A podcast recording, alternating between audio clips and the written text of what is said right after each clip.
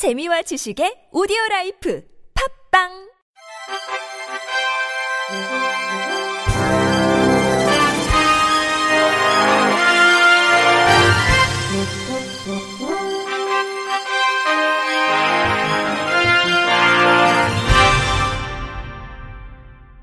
청취자 여러분 안녕하십니까? 1월 23일 화요일 KBS 뉴스입니다. 앞으로 장애인 가족 명의로 빌린 렌터카도 장애인 주차구역에 주차가 가능해집니다. 또 장애인 인권 침해는 물론 안전성 측면에서도 논란이 있던 경사형 휠체어 리프트는 이제 설치가 금지됩니다. 보건복지부는 오늘 열린 국무회의에서 이 같은 내용의 장애인, 노인, 임산부 등의 편의 증진 보장에 관한 법률 시행령 개정안이 심의 의결돼 오는 4월 23일부터 시행된다고 밝혔습니다. 복지부에 따르면 그동안 장애인 본인이 장기 대여 임차한 차량만 장애인 주차 표지를 발급했는데 시행령이 개정되면 장애인과 함께 거주하는 가족, 외국인 등의 명의의 대여 임차 차량도 장애인 주차 구역을 이용할 수 있게 됩니다. 아울러 단기 대여 임차에서도 장애인 주차 표지가 제한적으로 허용되는데 자동차를 수리하거나 정비한 경우 제주도 등 도서에서 대여 임차하는 경우 등이 이에 해당됩니다. 복지부는 장애인 등의 이동권 및 접근성 보장을 통한 생활 불편이 해소되고 건축물을 안전하게 이용할 수 있는데 도움이 되기를 기대한다고 말했습니다. 장애인 생산품 인증제도가 시행 11년 만인 오는 6월 20일부터 폐지됩니다. 보건복지부는 이 같은 내용이 담긴 장애인 복지법 시행규칙 일부 개정안을 입법 예고 중이며 입법 예고 기간은 다음 달 28일까지입니다. 장애인 생산품 인증제는 장애인 복지시설 및 장애인 복지단체에서 생산한 물품의 품질 향상 및 신뢰도 제고를 통한 판매 확대를 지원하기 위해 2007년 5월부터 도입돼 시행됐습니다. 그러나 2008년 중증장애인 생산품 우선구매 특별법 제정에 따른 중증 장애인 생산품 우선 구매 제도 도입 등 장애인 생산품에 대한 정책 환경의 변화로 이 제도는 사실상 사문화됐습니다. 또 장애인 생산품 인증 신청이 2011년도 40개에서 2015년도 4개로 급격히 감소하는 등 인증제의 실효성이 저하됨에 따라 법 개정을 통해 장애인 생산품 인증제는 폐지 수순을 밟기 시작했습니다. 다만 그 전에 인증받은 장애인 생산품은 시행 후 3년 동안 인증 표시를 할 수 있습니다. 복지부 관계자는 2008년 중증장애인 생산품 우선구매 특별법이 생기며 관련 내용들이 다 넘어가서 실효성이 없다며 인증 신청도 2016년 이후로는 없는 것으로 알고 있다고 설명했습니다. 한편 장애인 복지법 시행규칙 일부 개정안에 대해 의견이 있는 단체 또는 개인은 오는 2월 28일까지 의견서를 보건복지부 장관에 제출하면 됩니다. 한국장애인 고용공단이 전라남도 교육청과 함께 발달장애인의 직업 진로 조기 개척에 나섭니다. 장애인 고용공단은 전남교육청과 오늘 전남교육청에서 전남직업능력개발원 직업체험관 및 직업전환중심 전남특수교육지원센터의 설치 및 운영을 위한 업무 협약을 체결했습니다. 공단 관계자는 이번 협약은 공단은 직업체험관을, 전남교육청은 직업전환 중심의 특수교육 지원센터를 각각 공단 산하 전남 직업능력개발원에 설치해 지역 내 특수교육 대상 발달장애 학생의 직업 진로 조기 개척에 상호 협력하기 위한 것이라고 설명했습니다.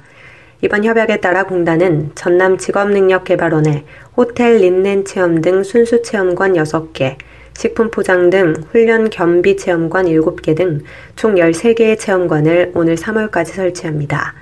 이곳에서는 기숙형 직업 체험 및 교육 프로그램, 학부모 및 교직원 연수 등 발달장애인의 자립기회 제공을 위한 다양한 프로그램과 직업훈련을 제공할 예정입니다.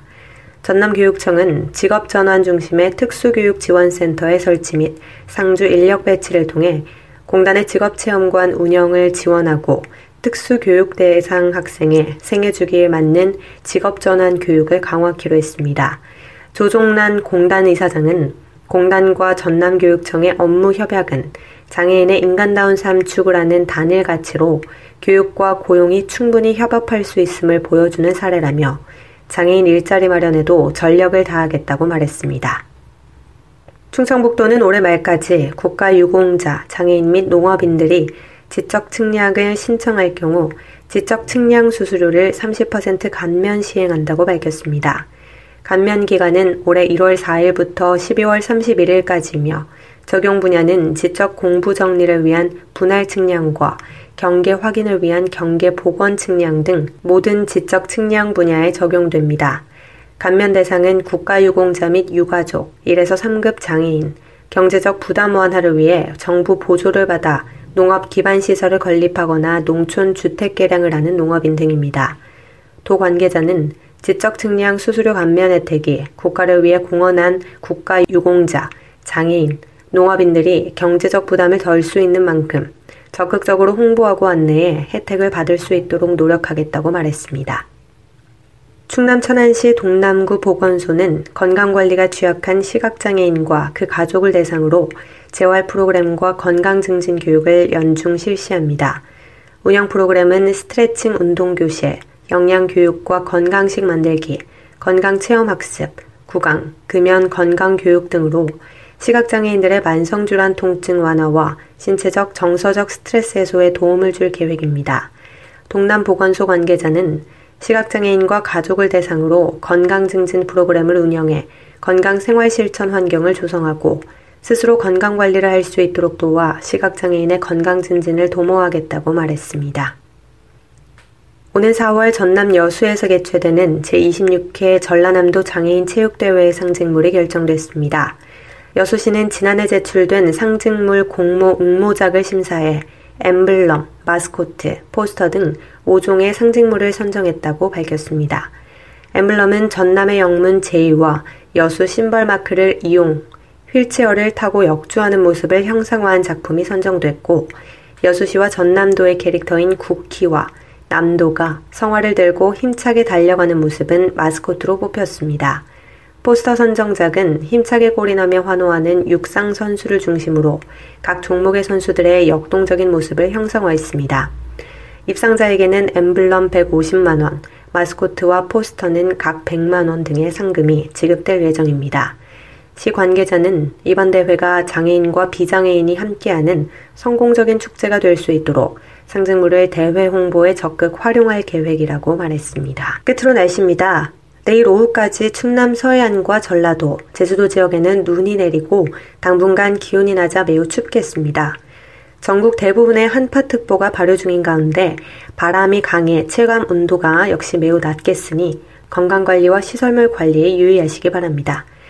내일 아침 최저 기온은 마이너스 22도에서 마이너스 7도, 낮 최고 기온은 마이너스 12도에서 마이너스 1도가 되겠습니다. 바다의 물결은 서해 앞바다 1에서 3m, 남해 앞바다에서는 0.5에서 2m, 동해 앞바다는 1.5에서 4m로 일겠습니다.